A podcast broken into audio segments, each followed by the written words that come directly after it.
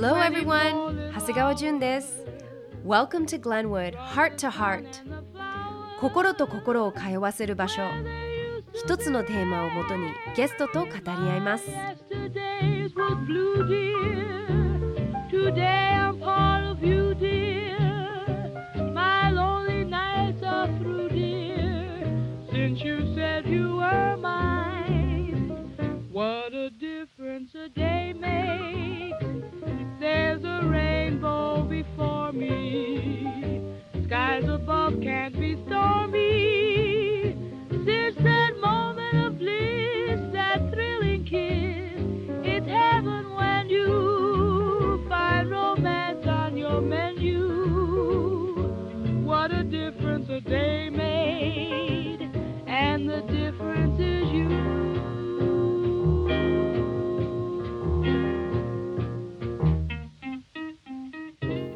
のテーマは Aging Gracefully 自分らしく素敵に年を重ねるにはどうしたらいいか。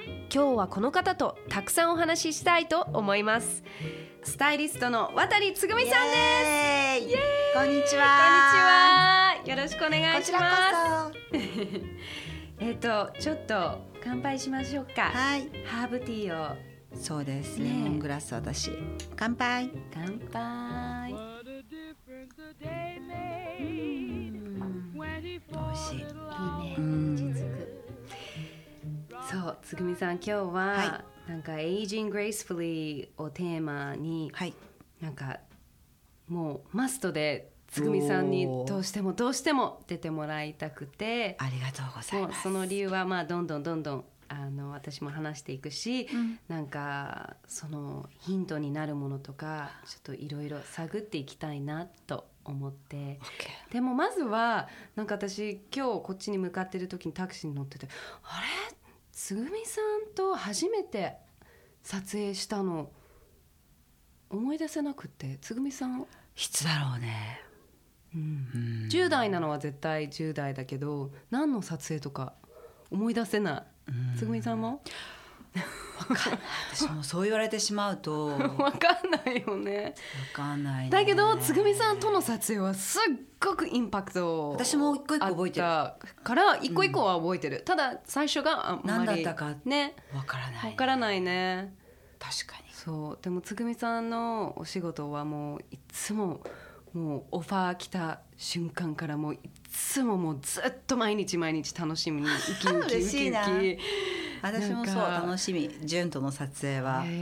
感がすごくよくて。つぐみさんの撮影はなんかなんかもう全然こう人と違うなんだろう。すごいエッジの効いたちょっとセクシーですっごくかっこいい女性像になれるからなんか、うん、それって、うん。まだ10代20代の時？だからまあ10年前だったんだけどそれってつぐみさんのその当時の自分の中の流行りだった？それともやっぱり今でもそういうエッジの効いたものとかは基本的に好き、好き。ああ。うん好きかも。それってどこからのインスピレーション？うんきっと私がその子供から大人になりかけてる時に影響を受けた自分なりの女像だと思う。女の人に対するそのイメージがそこだったんだと思う。だってその時代ってすごいモテ子時代だったのすごく覚えていてだからこそすごくインパクトがあったの。やっぱピンクにひらひらに女の子みたいな感じで。でも私はアメリカから来てるから、ねビヨンセだったり J ローだってこういうセクシーであることがすごくかっこいいって私は思ってたんだけど、そう日本は違うんだってすごいカルチャーショックしたのを覚えてる。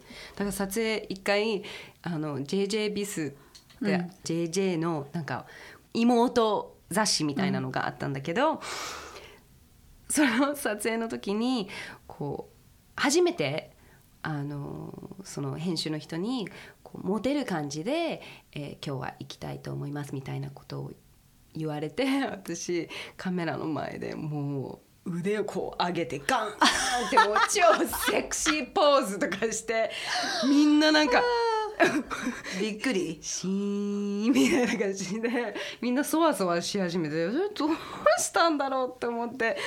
そしたらなんかこう一回あのかこう席に座らせてもう一人のモデルの子がいたからもう一人の子をもうちょちょっとだけ見てあのもうちょっとこういう感じって言われてはあって思って座って見たらなんかこうさキャピーなわけ、すごい口を開けて「あー」とかなんか手を口にこう目をなんか横にキュッみたいな足をキュッて上げたりとか「えー、これがモテるの？日本」って。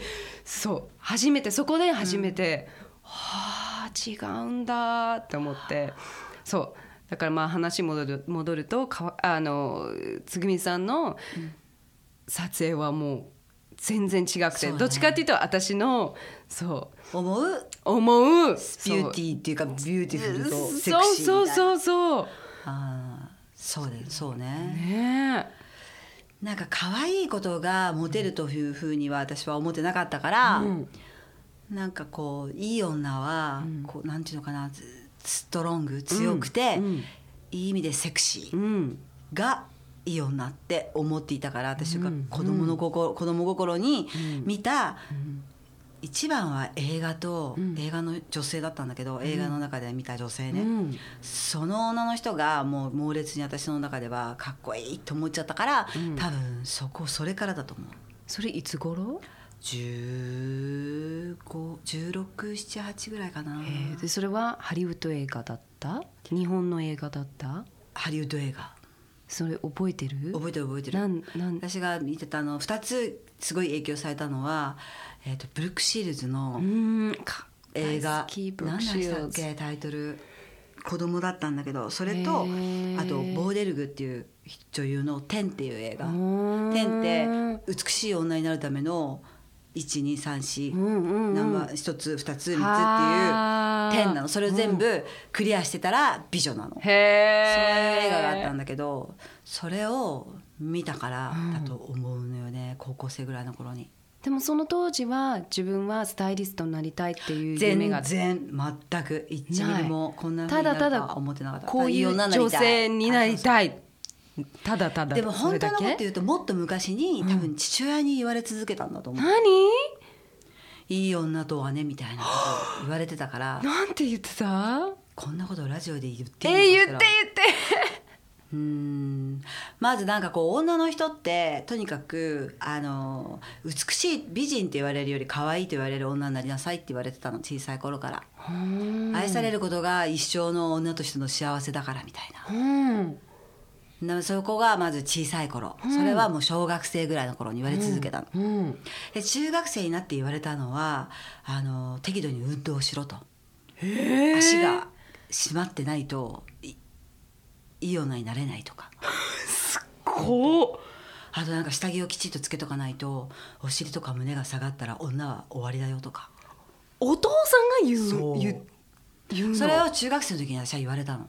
でその頃は「なんてそんなエッチなこと言うのパパ」ぐらい言っていたんだけど、うん。真顔でいつも言われた言ってたからね、うん。だからあんまりそんなエッチねとか思いつつもそんなに私は父親とはすごく仲が良かったし、うんうんうん。すごく好きだったからまあ本当に嫌だっていう思いよりも本当に嫌ねぐらいな感じで受け止めてたんだけど、うん。それが多分残ってた上で思春期を迎えたその映画を見てまたなおさらそのいい女性っていうかいい女とはみたいなのがへーこびずに凛としていて、うん。強い女性みたいなのが自分の中に入り込んじゃったんだと思う。へええでもじゃあスタイリストにはまだ目覚めてなかったけど洋服はやっぱり好きだった？メイクとかそういう好きだったのすごくそれは、う。ん、小さい頃からなんかこう洋服をすごい小学生の頃にもう。そのなんていうのかな親に着せられる服が私は嫌だったんだけど、うんその服親がうるさかったので服がすごく、うん。ね両親ともに服は好きだったんだと思あうんですけど好きだったんだ、うじゃあ好みをつぐみさんになんかこう。そう。例えばだからそうだな。ちょっとこう小学校3年生ぐらいになってくると4年生だ。4年生ぐらいになってくると短いスカートが嫌で、うん。からかわれたり、うん。スカートをめくられたり、うんうんうんうん。それが嫌だから、うん。長いスカートにしてほしいって親に言うんだけど、うん。子供のうちは子供のうちしか履けないんだから、うん。短いスカートが子供らしいんだから普通にプリーツスカートが一番可愛いんだとか。え？ーみたいな。そういう決め込まれたり。へなんかもうこういうのが着たいと思ってもそうじゃなくてきちっとこういうのを着なさいとか、うんうん。それまあすごい言われてたもんね。何年生まで結構もうずっと小学生の頃はもうへえ決められ嫌で嫌で。だけどもう決められた通りにしてた。へえあんまり口出さないで。うん。はい。そう。であとは多分いとこが、あのー文化服装学院という学校に通うので、えー、とうちの母親のは兄弟のお子さん子供ね、うん。私にとってはいとこなんだけど、うん。そのお姉さんがうちに、えー、とい居候というかあの寝泊まりしていてそこから学校に通ってたから。うん。その時に私にとってはもうお姉さんみたいに10個以上違ってたから、そうね。そのお姉さんに好きな服作ってもらってた。作お願いだからあの文化服装学院っていう洋服の学校だったからか毎日毎日宿題があって服を作らなくちゃいけない宿題だから、そのいとこに「お願いだからこういう服作ってほしい」みたいな。でちゃんと頼言えたの？こういう、うん服がいいとか長いスカートで巻きスカートがいいとか、へえそうすると作ってくれるんだけど、うん。希望の長さよりちょっと短いのよね。でも親が履かせる長さよりかは長いからそこで妥協するとか。えそれはつぐみさんトムボーイだったの？じゃなくて、う。ん違う違うあ全然。うん。だけどまあロングめがいや長いスカートが履いてみたかったのいいつも短いのばっかりだからその周りのみんなは？なんパンツが見えないぐらいの長さのスカートを履いてるから。だから周りと一緒が良かったの。でも私は周りと一緒なんで周りと一緒がいいのって親に言われてたから。あお前はお前前でしょ？みたいな。あなたはあなたよ？みたいな。へえだから結構個性をあそうそうそうそうかもしれない。してたんそれでそういうふうに周りにそのちょっとお姉さんもいたし、お化粧してる姿も見たから、お化粧することに興味津々だったりとか、うんうんそれでだと思う。ちょっと混ぜてたと思うな、うんうん。うんえで20代は？え？20代はえだから10 20代は普通に仕事をしていたの。うん。洋服関係。洋服の関係の仕事。あやっぱり関係だ。ずっと洋服以外の仕事をしたことがなくて洋服を売る仕事をしてたんだけど、うんちょっと洋服を扱ってて。でそのうちだんだん初めメンズだったの。でもそれがもうちょっと「いややだ私女の人の服の方が好きだし」みたいな。で女の人の服作りたいなと思ってるうちにえー私こういう服じゃなくてもっといい服が触りたいみたいな。でその欲とともに、うん。そこに働くようにうん努力したみたいな、うん。努力したっていうか転職していったっていうか、ん。で、まあ、じゃあ店員さんだった初めはね店員さんで入ってって、うん。でそれで今度は PR ププレスの仕事になってそれはでそこ興味あったからやっぱ PR そうある時防具を見てたら、うん。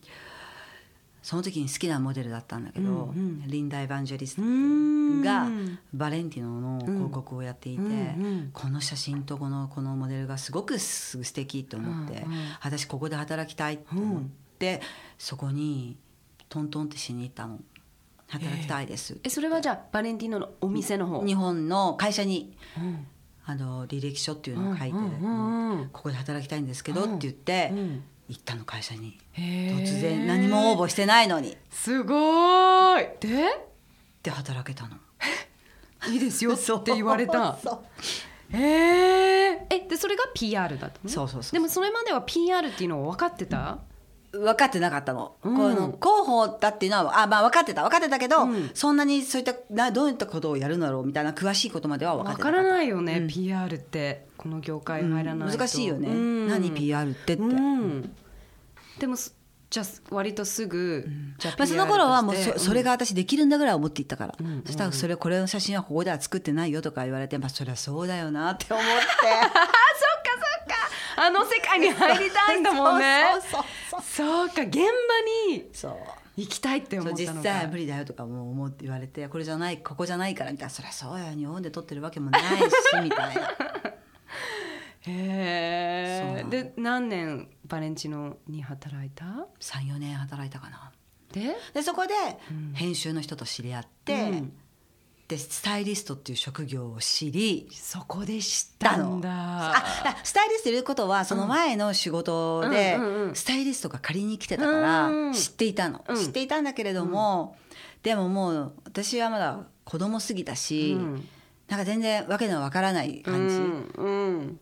だったからそんなこともなく今の自分のその置かれてる状況でうん。楽しんでたし、うんうんうん。いっぱいいっぱい。うんうんうん。でバレンティノに入ってスタイリストっていう仕事に編集を通してだんだんだんだん興味が湧いてきたの、へえでそこからかな。でも結構でも一番長く続いてるから、うん。多分一番好きなんだと思う。えスタイリスあそうそうそう。トがそうです。そうだよね、だけどそこから先変わってないから。そうねそうね。でもそっからそっからじゃあなんかスタイリストに興味あるって思って、うん。そっからの一歩はどうやって踏み出すの？スタイリストに実際なるために。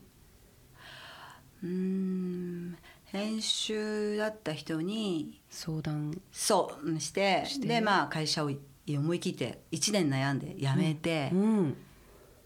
でもスタイリストですってなれるじゃない？スタイリストって別に試験もないしライセンスとかもいらないじゃない？確かに。だから誰でもなれるから、うん。もう私明日からスタイリストですみたいな。今日から私スタイリストですみたいな。なんてなれたんだけど。だけど、うん。誰も知らないよね。私がスタイリストだそうそう。誰も知らないじゃない？知らないね。だからどうすればいい？やいやだからそこからがすごく時間がかかったけど、うーん。で本当にちょっとずつちょっとずつちょっとずつっていう道は長いけど長いけど。雑誌そう雑誌から。から？うん、ちょっとずつ本当にちょっとずへーつすっごい時間かかったけどそうね。ってことはアシスタントにもなってでな？ないの だからすっごい時間がかかったの。だから誰も知らないから「え誰?」みたいな現場の流れとかなんかそういう全然そう。普通は何を持っていくとか。師匠にいろいろ教わるじゃない、うん。私はなんか編集の人だったりあのタレントさんのマネージャーの人だったり、うん。モデル事務所のあの物価の偉い人うん。だったりに教わった。怒られてた「あなたね」みたいな「それちょっと順番違うから」みたいな。うん「すいません」みたいな「知らなかった」みたいな。すごい。そう。周りの人に怒られながらうんえでもその当時はなんかそういうことってあった？周りのスタイリストでも。なんかアシスタントをやってなくスタいイリストやみんなアシスタントだったりちゃんと師匠がいたんじゃないか私が知っている人の中で、うん。アシスタントの経験がないスタイリストの人っているけど、うん。でもきっと本当に名前を言ったら分かる人たちだったと思うよ。数少ないと思う。そうなんだ、すごい。そういう人もいると思うでそのスタイリストになってからすぐに自分の色って出せた？出してた出してた。出してた。それができる雑誌をやらせてもらってたから自分のやりたいことを、うんうんあのうんだからその本当に編集の人がすごくいい人で、うんうんうん。私今の私だから私にしてくれたのはその彼のおかげだと思う。その雑誌って今でもある？ある。何？うん、デューンっていう雑誌なんだけど。デューン？うん、知らあない。本当？本当にすごくあのそうねそんなに知らないと思う。たあそう、年に1回とか2回出てるかなぐらいだし。あそうなんだ、へえでもファッション、うん。女性ファッション女性じゃないな。あもうそういうユニセックスで、うんファッションとカルチャー。のみみたいな。すごくいい雑誌なんだけど、うんうんうん。それを作っていた、うん。その編集長の彼がすごいうん買ってくれて私を。へえ彼でスタイリストとは何ぞやみたいなのをすっごい教えてもらったから。もうねだからそれでやってきちゃったから、うん。すごく海外で撮影することが多かったのねその雑誌。うん。で海外にリースに行くとうん。本当に自由だし、うん。ミックスコーディネートも全然自由だしそう日本ってあのいろいろと問題があるじゃない？政治的な問題で、この洋服はあこのブランドはこのブランドと、あの合わせちゃいけないとかいろんなルールがルールがあるの。ねあるんだよね。だからもうすごく大変で、うん。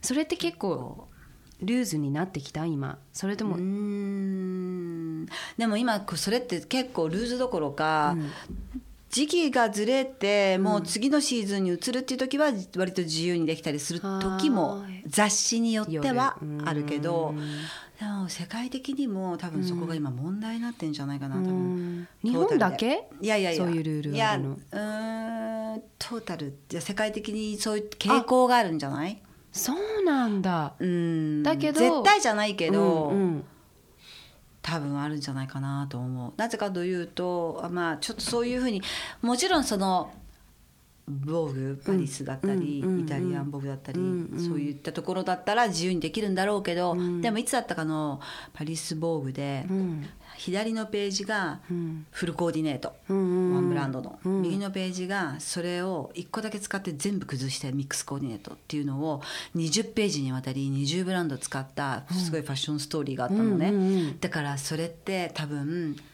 ちょっとそこへ対してのそういうもののメッセージもあってのストーリーだったページなんじゃないかなと思ってすごいいい雑誌いい特集だったなと思って素敵だったんだけどそれ。だからやっぱりちょっとやっぱりそういうふうなことを全体的にルールを言ってきてるんじゃないかなと思うんだけどね。そうなんだ。面白い。でもそうすると何を見ても一緒に見えちゃうじゃない？そう。結局誰がやっても同じじゃない。同じ。だからなだからスタイリストとしてあまり意味な苦しいよね、それ。つまんなくなっちゃうんだけどね。うんうんね。まあまあいろいろ事情があるんだろうからとは思うけど、へえそうつぐみさんえっ、と私5年前かな、サンキューさん、うん。フォトブックを出したじゃない、えっ、と一人目出産した後、うん。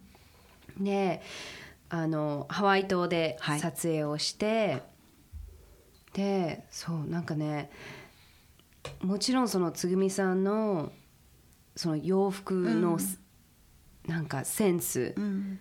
素晴らしいセンスをこう現場にそのなんなんていうのかな持ってきてくれたんだけど、うん。それよりもうん何が一番印象的かというと、ん。なんていうのかな。つぐみさんの人間像。えー、何それ人間像重いけどなんかなんだろう。つぐみさんの人柄にすっごくその時インスパイアされてん。なんかちょっとち肩の力もいろいろなんか抜けた感じもしたし、うん。なんかそのもともとハワイに住んでた自分うん。をなんかちょっと失ってしまった自分日本で、うん。なんか思い出させてくれたりへそう。すごくなんかなんかいいいいじゃないじゃんそういいよすごいいいいよもうつぐみさん。そんなに肩のもう肩張ってたんだ。張ってたしうん、なんかこうでなきゃいけないとか自分で肩にはめちゃったりもしてたしなんか世の中に合わせうんたりしなんか合わせちゃったりしてたし、そう。つぐみさんはもう昔からもうかっこいいお姉さんで、いつも憧れてはいたんだけど、うん。その時はもう本当に、本当にありがとうの気持ちしかなくてそう。ちゃんと伝わっ伝わってます。伝えようと思って。ありがとなんかねつぐみさんってすっごくなんだろうねインナーチャイルドとかってよく言うじゃん。あんまりその詳しくはないんだけどつぐみさんのインナーチャイルドってもうすごく出てるっていうかなんか何なんだろうそれって意識してるものなの？わかんない自分では全然。本当にじいい意味でうん。自自由でね。あまり気にしないから。それすごくない？うん。純ってさ私が思う純も、本当はそういう人に縛られるの嫌いじゃない、うん。純って。うんで自分のペースで自分でものを考えてう、んすごいそこはじじゆっくりじじっくりしたいうんうん。じゃない？うん。だけどすごく人の気も使って抑えちゃうじゃない？うん。でその抑える方の方が強いんだよね。強い。もっと本当は自分の持ってる気持ちの方が強いはずなのに、抑え込む力も強くて強いね。そこに苦しむよね。苦しんでた。ね。すっごく20代ずっと。でやっぱりもうどっちかっていうともちろん自分の考え方とかもあるし、うん、なんかこうこだわりとかもあるんだけどなんかそれよりも好かれたい。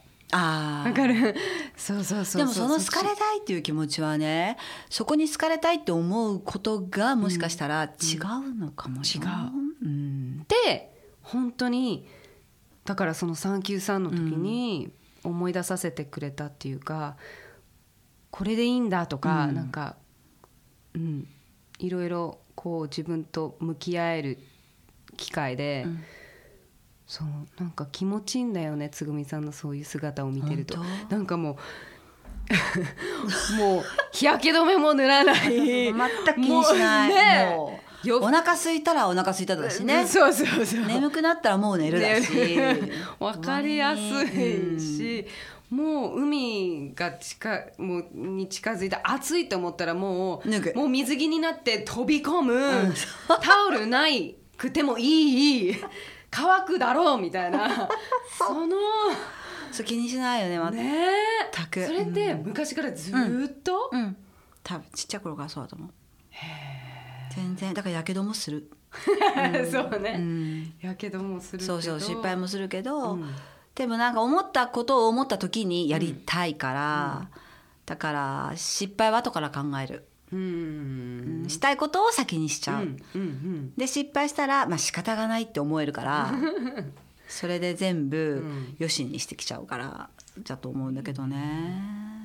それは親に教わったこと、うん、それとも自分のもう生まれ持ったこう。親は落ち着きがないし、うん、ちょっと考えなさいって言って「お茶ってわかる茶道って、うん、日本のね、うん、昔からのあの華道茶道という、うん、なんていうのお道具を使って、お花を生けて、一つの作品にしたりとか、お茶を立てる抹茶？お茶を立てて、建前で見せる、作法っていうのを、うん、なんて言ったらいいんでしょうね。そうまあ習い事の一つでもあったりするんだけどそれをやってたの。つまり落ち着きがないから。やれと親に言われてやってたんだ、でも治らなかったから だからやっぱりそういう性格なのかな。ねでも父親には言われてたのは自由にこれからの女性はあの自由に生きていことがの時代だから自由にあのしなさいとか別に早くから結婚する必要もないし女性は働く時代のあ時代が女性が働くっていうふうになっていくと思うから自分で好きなこと見つけてやっていきなさいとか。それをすごい小さい頃から言われてて小さい時は何言ってるか分からなかったんですけど、うん、私の父親って私が二十歳で死んじゃってるのね。病気でなくそう。だそれまでの間にすごい農耕にいろいろ教わったなとは思うけど。すごいそうなんだ。そうなんか自由に生きなさいとか。あとなんかあんまり一人の男に固執するなとか。それは私が中学生ぐらいの頃にボーイフレンドができて、うん、すごいなんかよく学校終わっては、うん、そのボーイフレンドに遊び行ったりとかしてたんだけど、うんそれはちょっとやめろと言われたんだよね。あの誕生日の日に、うん、お前はもう大人になったんだけど、うん、体は大人かもしれないけど、うん、精神的にはまだ子供だから、今の遊びは勉強だと思えって言われたの。だから勉強して二十、歳になるまで頑張って勉強して二十歳になったら好きに遊べって言われたの。それまでは男を追うなって男に追いかけさせろって言われたの。へえで結婚したらその男にずっとついてきなさいそれまでは男に追わせなさいって言われたの。え何言ってんのこの人みたいな。すごいね。だからそういうのがあるのかもしれない。あですっごいスポーツとかやらされたし父親に、うん、へえだからなんだろう。なんか彼のその父親の理想を全部もしかして入れられたのかもね。ねえなんか父親がすごい全てをわなんか自分の人生が短いって分かったかのように、ね、長男だったの父親って。ですごい硬いお家ですごいレールにはめられた感じをすごい押し付けられてたみたいでだそれがすっごい嫌だったみたいだから自由にやなさい自由にやなさいってすっごい言われてたからそれで自由でいいのかなと思っちゃったのかもしれないね。すごい。い 素敵な話。そんなこと私考えたこともなかったけど順にそうやって聞かれれば 聞かれるほどそういうことだったのかなみたいな。ねえ。思っても見なかったことだもんすごいパパ。父親といえばもう一つ言われたことがあってと朝起きて顔洗った後に言われたのが女の子は女の子というか人として「ありがとう」と「ごめんなさい」がちゃんとずっと必ず言えるようになりなさいって言われたの。それいくつくらい覚えてうる小学校のえーっと56年生かな それを言われてそれがちゃんとずーっと死ぬまで言われつ言われちゃんときちっと言えたら愛され続ける女性になれるよって。女の子は愛された方が幸せだからって言われて。えーありがとうとごめんなさい。シンプルまあ、だけど。もちろん挨拶もなんだけど「こん。んにちは」と「さようなら」うんうん、うん、ありがとうとごめんなさい。これは絶対に必ず何時でも言いなさい。言えるようになりなさいって素晴らしい。そうそれはね私もねその時ばかりは素直にそうだなって思った。お 思思ったのそう。えー。だからそうやってすごいいいことを教わってたんだけどね、うん。なんか日々の生活の中でちょこちょこちょこっとそういうことを言ってくれてた、うん。うん。うん。あと今思い出したんだけどさなんかつぐみ名前？名前。私のまあ年齢がこのように57歳だから私の小さい頃っていうのは周りにつぐみなんていう名前の人が誰もいなくてすごくいじめられたの。もうそれが嫌で嫌で嫌で、えでもつぐみっていうのはどういうニュアンスの名前だったの？鳥の名前なのね。それって昔っぽいとかきもうない名前だった。ないのあないの。ないんだ。みんな「子」がつく名前なの「えっと玲子」とか「まり子」とか「由美子」とか、まあお母さんももし久美子だったから。あでしょ？もしもいたとしても由美か真由美ぐらいしかいなくて。だからもうすっごい嫌で嫌で。しかも真由美でもないし由美でもないしつぐみじゃない？鳥の名前でつけたんですね。えそれはじゃあ今までもつぐみに会ったことはない？鳥？うん同じ名前自分と同じ名前の人。ないけど最近いる？モデルでいるよ？いるんだ、中学校134歳ぐらいの子かな。つぐみっているの。びっくりしちゃった。あと小説でふ吉本ばななさんの「つぐみ」っていうのが初めて私の同じ名前で出会ってびっくりしたけどそれまではもうなかったからもう本当に嫌だったんだけど。名前で思い出したんだけど、えっと、うちの、えっと、娘アイボリーっていう名前なんだけどなんか日本語の名前全然つける気がなくてなんでかっていうとこう日本語の名前のニュアンスが全く分からなくてなんかイケてるのかイケてないのか、古いのかなんかキラキラネームなのか、もう聞いても全く何分からなかったからこうもうつけないって思ってアイボリーもう英語アイボリーでもつけたの。そしたら本当にあれサンキューさんのあのあの時だそうねあのフォトブックの前ぐらいじゃな。い前だったっけ、うん、あの時にはもうだって言ってたもんあの名前を。でなんかあそうこの話をしたの日本語の名前つけないの？名前ないって。そうつけないの？って聞いたらないのそうそうそう説明したの。なんでつけなかったかって言ったら「きなりはどう?」そうできなり色のきなり。アイボリーだからそれでしっくりきてもうどういう字書くのみたいなこういう字って。そう。で何にも染まってないそのもののことをきなりって言うんだよよそう。したらもうそれがねって。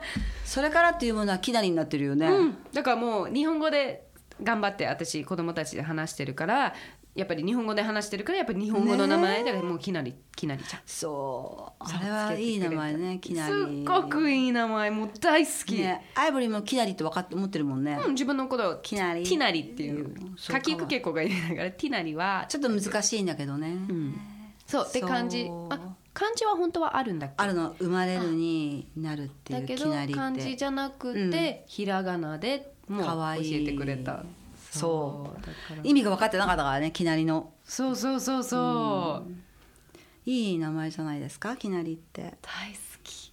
ね。しかも今日きなり色。あそう違うか。きなりまあでもちょっとベージュか。ちょ,、うん、ちょっとベージュね。きなりはもっと本当に。もっとそう白に脱色をしていないそう。そのままのそのままの色のこと。を、ね。うん、だからそのままで育つよ彼女は、ねえなんかいろんな意味も含まれててちょっとつぐみさんいろんな意味でじゃあきなりはきっと自由奔放に育つね。ね。誰の言うことも聞かず。つぐみみたいに。手に負えない娘。いい。でも、ね。つぐみさんみたいになれるならもういい。でもきなりは可愛いから、やんちゃなあんたなってほしい、あそう。でうん素敵にうん。年を重ねるってテーマをしてるんだけどさ、はい。こういろんなタイプはうん。いると思うの、でも私はもうつぐみさんがうん。自分の中でしっくりきてる、うん。こう年を重ねていきたい像なのね。うん。でなんかこうつぐみさんって自分の年齢をハンディキャップにしないうん。こと？うんをすごく感じるし、うん。今はいくつだからこう出なきゃっていうのは全くないじゃない、うん。でもすごく若々しいしなんかおしゃれもすごい好きだし女なんか女心もすごいあるんだけどさなんていうのかなむななんでそれが無理としてに見えないんだろう？わかる？ちょっとこう若くいよいようとしてなんか無理をしちゃう。わかる、うんいるじゃない、うん。ちょっと痛々しく感じちゃったりとか、違和感をあったりとか、全く感じないんだけどそれってなんで？だと思う？わかんない。それでメンタルなことなのかな、うんじゃないかな。わかんないけどうーん。もう全部さ昔に父親に関わってきてんのかな？私なんか小さい頃に年のことを言われたことがあって、うん、なんて？でなんかみんな父親にね40父親が40歳の誕生日の時に、人生の折り返し地点にああと半分来ちゃったみたいなことを感じない？って聞いた聞いたの。40歳の誕生日、うん。そしたら「全然」って言われたの。へえ。むしろ楽しいよって。年はだから半分とかそういう問題じゃないからねって、うんうんうん。その年にしか味わえないうん。ことがあるから。うんうんだし、そのこれからの時代は女性も楽しく生きていく働きながら生きていく時代なんだからあのすごい人生を謳歌しなさい、うん。で何歳になってもうん。年齢じゃないからとか、うん。結婚は何歳でもできるからとか、そういうこと言われてたから、うん。だからあある時に27歳ぐらいまでは結婚しなくていいよって言われたんだけど、私の中でその27歳っていうのがきっとの頭に残ったんだと思うのね。うん。で27歳になった時に周りの人たちはもう27って言ってたんだけど。でそこからなんか30超えると年を言わなくなってる人たちがいたりしたんだけど、うん。私は絶対に年は言おうって27の時に決めたの。何歳になっても。だからそういうのがあるから多分年を気にしてないとか。そうそう。それは年として別に年齢だから受け止めていこうって思ってたのかもしれないし、そのスタンスもすっごくかっこいいし。うん。えでちなみに今。57歳やばい！毎回びっくりする。でしょ57歳 57? ありえないよね自分でも。と思うんだけどだんだんだんだんもう数字のようにしか人事のようにしか言ってこなくなってる 自分がいて年を取ってくると都合が良くなるんだと思うよ。なんかだんだんずうずうしくなるのか都合が良くなるのか、なんかある時年を忘れられちゃうしよくほら年を取られた人いくつだったかしらとか言う人いるじゃない？あれがわかる。57は57なんだけどふと思うと自分が50で止まってるような感じだったりあれ55だったっけ？みたいな都合よく止まってたり そう思える。だからそれってすごくだんだん年を取ってきてるなと思ったりもするんだけどそうかそへー。えでも初めてその体でね、うん。マインドじゃなくて体でこうあちょっと年取ったなって思っ初めてなんかあれ？あれ？って思ったの覚えてる？それとも気にしなかった？しなかった？う言うほどの極端に感じるのがあんまりないかな。あそう。っていうのは多分、いつも元気じゃない、うんでその元気のパワーがうん。それをカバーしてるんじゃないかなと思うの、た だただ、えー、と怪我をした時に治りが遅いなとか、そういうすんごい現実的なことであやっぱりそれって遅くなってるんだな、治りがとかので年を感じでもそこなん年だとかえじゃあいなんかシワだったりなんかいろんなものが下がってるとか。あそれはもちろん感じたりするけどか、うん、あそうでも日々の中ではうん。全然気にならないかな、もう。なんかあそう、ん。じゃあ白髪出てきた時もあ出てきた。うんそうだね。あ白髪白髪だ うん。本当に？じゃあ一回もちょっと落ち込んだこともないんだ。覚えてる限り。うんそんなにがっくり落ち込むことはないかな。もうそれも仕方がないじゃない、うん。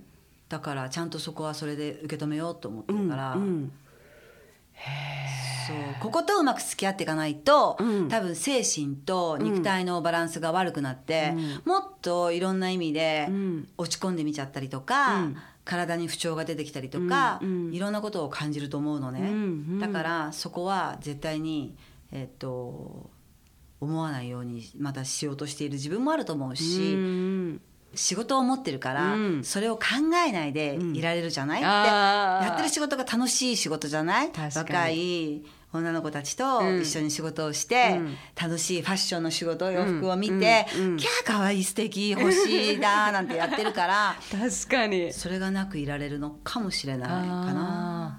あとはさなんか自分の中でこう例えばできる限り、まあ、元気でいられるためにとか、よこういうふうに洋服が着られるためにとか、努力してたことってある？それは50歳になってからあの運動し始めて。はあ？50歳から？そう。そのそれまで運動してなかったあのあ30歳になった時にうん。やったの1回。トレーニングを。何一回って？30になってでから5自分じゃあ年間うん。ずっとワークアウトというか、うん。インナーマッスルトレーニングをうん。やってたのずっと。えそれって20代の時からも決めてたの？その30代から、うんその時付き合ってた人が、うん。えっと絶対に下がっていくことになるから今が一番大事だから絶対にやっとけって言われて、その一声で。よしやるぞみたいな。やってたでも5年間やったらもうなんかだんだん別に筋肉つま自分でやってたから、うん。そうなんだ。えすどうなんかお家で？そうお家でいつも。何を？とシンディ・ウェイトクロフォードのワークアウトっていうのを見てその頃それがすごいなんか良くて一生懸命やってたんだけど、うんだん。だんだんだんこう飽きてきちゃったというか やっても別に筋肉痛にならないしなんかこうう多分舐めてきちゃったんだうね。ん。でこうやめちゃってからはもうやらなくなっちゃって、うん。だからといって太るわけでもないし、別に何もしてなかったんだけど、50歳になってからさすがになんかこうちょっとお腹の周りとかうん。肉がついてきて、うん。これはなんかちょっと嫌だなと思ってうん。やりだしたの。そうしたら楽しくて。40代え？35から50まで。50まで。何もしてなかったの？そう。なんじゃこれ。うん。でそこからだねちゃんとやりだしたのは。そこから楽しくて楽しくて。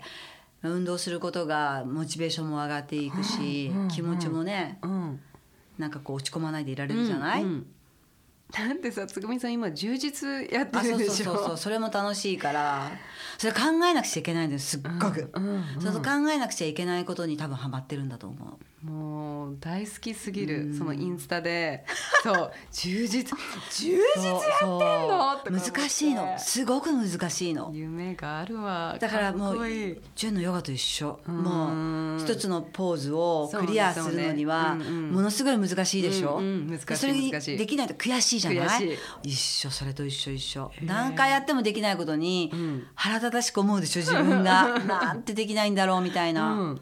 もうそれへええで全然今は飽きてない？飽きてない。もっとやりたいと思うけど今ちょっと忙しくて あんまりできてないことにうーって感じだけど。そう。楽しいのよ本当に。なんか頭をすごく使うのね、うんうん頭と体を使うの、うんうんうん。うんそれがただ体動かすだけじゃないのね。だからすっごい難しいんだよね、うーんすごい。えじゃあ今は充実だけ？とコアトレ？コアトレ。やってる。へだからちょっとさその充実をやるにあたって体が柔らかい方が多分絶対ではないけどいいと思ってて、えうんうん。でヨガをやると体が柔らかくなっていくじゃない、うんうん。だから全然ヨガに興味なかったのに、ヨガに興味を持ち出したから前にもほら撮影の時に聞いたじゃない、うんうんヨガに興味持ち出すとどうなっていくみたいな、うん。でちょっとヨガに興味があるんだけどハマるじゃない？ハマるでしょ、うん。だからそこに行っちゃった絶対行くなと思うから ハマりやすいからなっちゃったらどうしようとか思って今ちょっとこうね前に出ては引っ込んで前に出ては引っ込んでの このボーダーラインのこここうなってる感じなのね、うんうんどうなんだろうみたいな。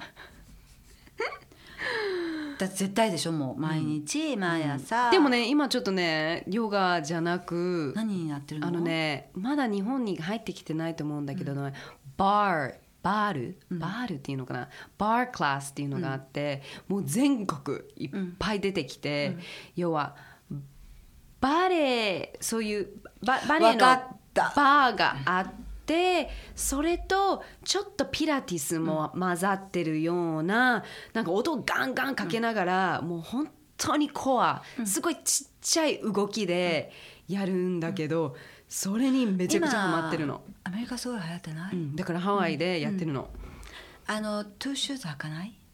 履いてるのもある、履かないのもある。靴下なの。あー。マストで靴下履かなきゃいけなくて。で裏にこう滑らないような、なんかこういうのがついてて、マストでそれを履いて。でお腹も見せちゃいけないルールがなんかあって、多分それはバレエのあれなのかな、だけどなんかすごいガンガン音楽かかるし音もう女性でみん。なこうやるものなんだけど。めちゃくちゃ面白くて最近そればっかり。めっちゃハード、あの細かい中の筋肉ができてないと、できないでしょ。軸がでしっかりしてないともうずーっと震えてて、もう全く何もできないだからそれこそつくみさんが言ってもう悔しくて。どこでやってるの？ハワイ？カハラモール。やるの。今度行こうよ。行く行くうん。行く、本当に1時間だからそんな長くないし、だけど次の日の筋肉痛も感じたことないような筋肉痛にもなってすごい気持ちよさそうだ気持ちいい。ねそうなの。私たち運動してる人ってその筋肉がちょっとこうこ痛いのが心地よかったり。そうそうそう。ちょっと嬉しい。達成感があるんだよね。なんかやった感が。ね。そっちにはまってってるのね。私たち。本当に。面白い。えじゃあつぐみさんはこう50代えもう7でしょ、うん。60代のこと考える？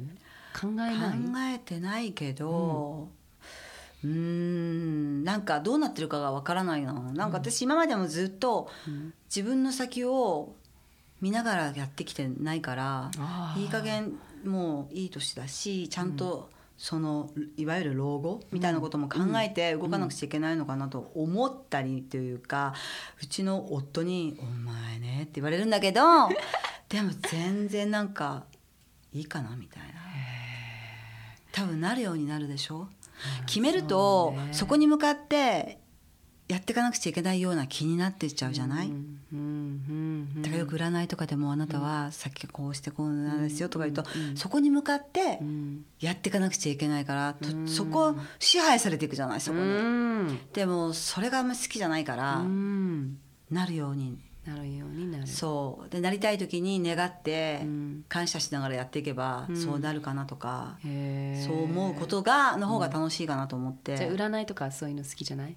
占いはうーん遊びの占いは好きだけど本気の占いは大丈夫かな。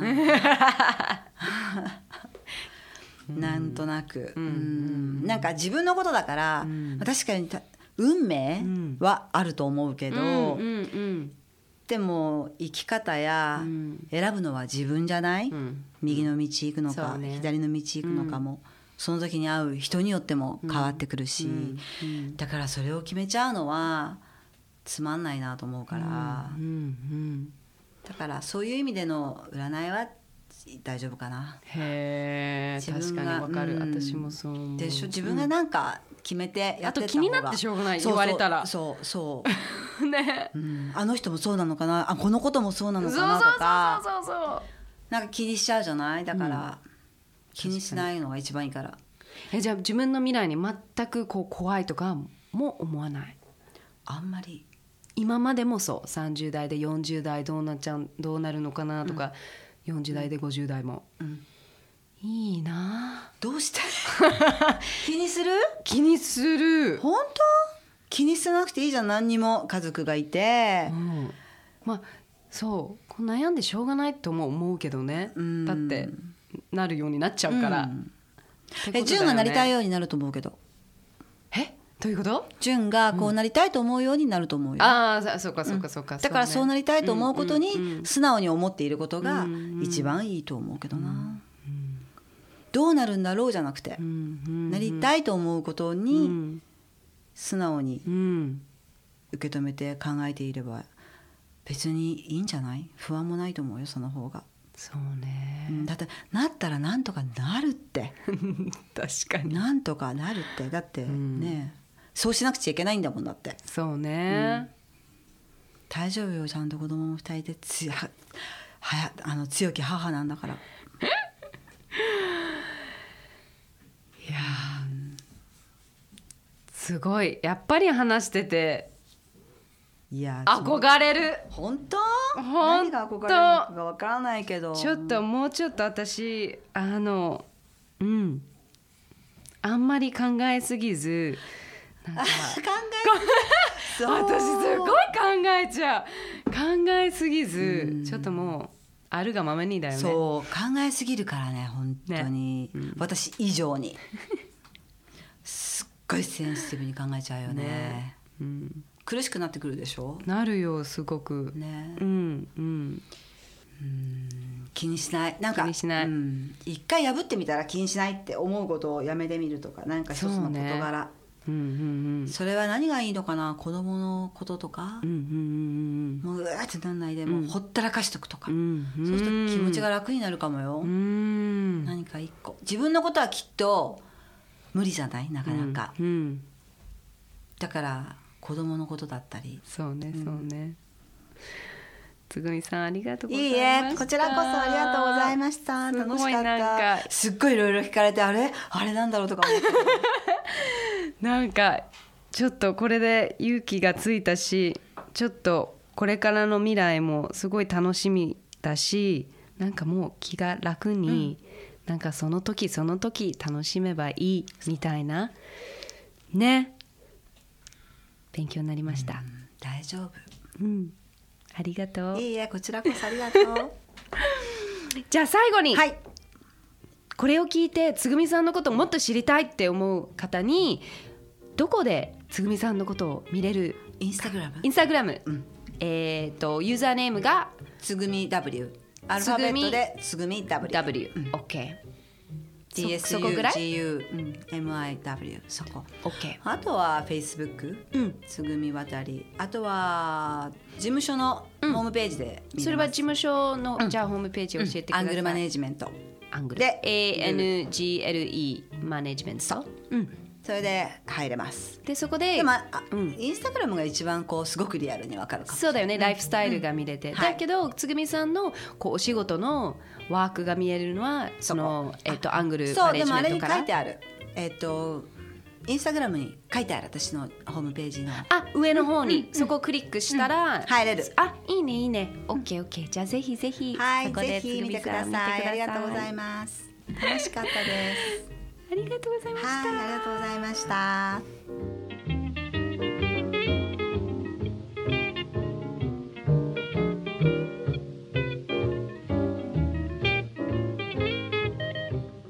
このポッドキャストへの質問や感想はグレンウッド at podcast.co.jp に送ってください。Glenwood Heart to Heart 長谷川淳がお送りしました。See you next time! 24 little hours brought the sun and the flowers where there used to be rain. My yesterdays was blue, dear. Today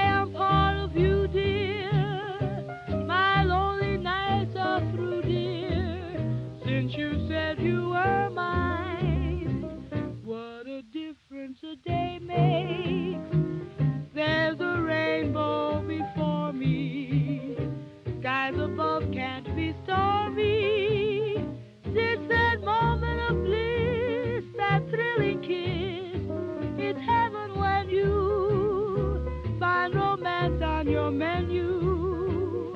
What a difference a day made, and the difference is you.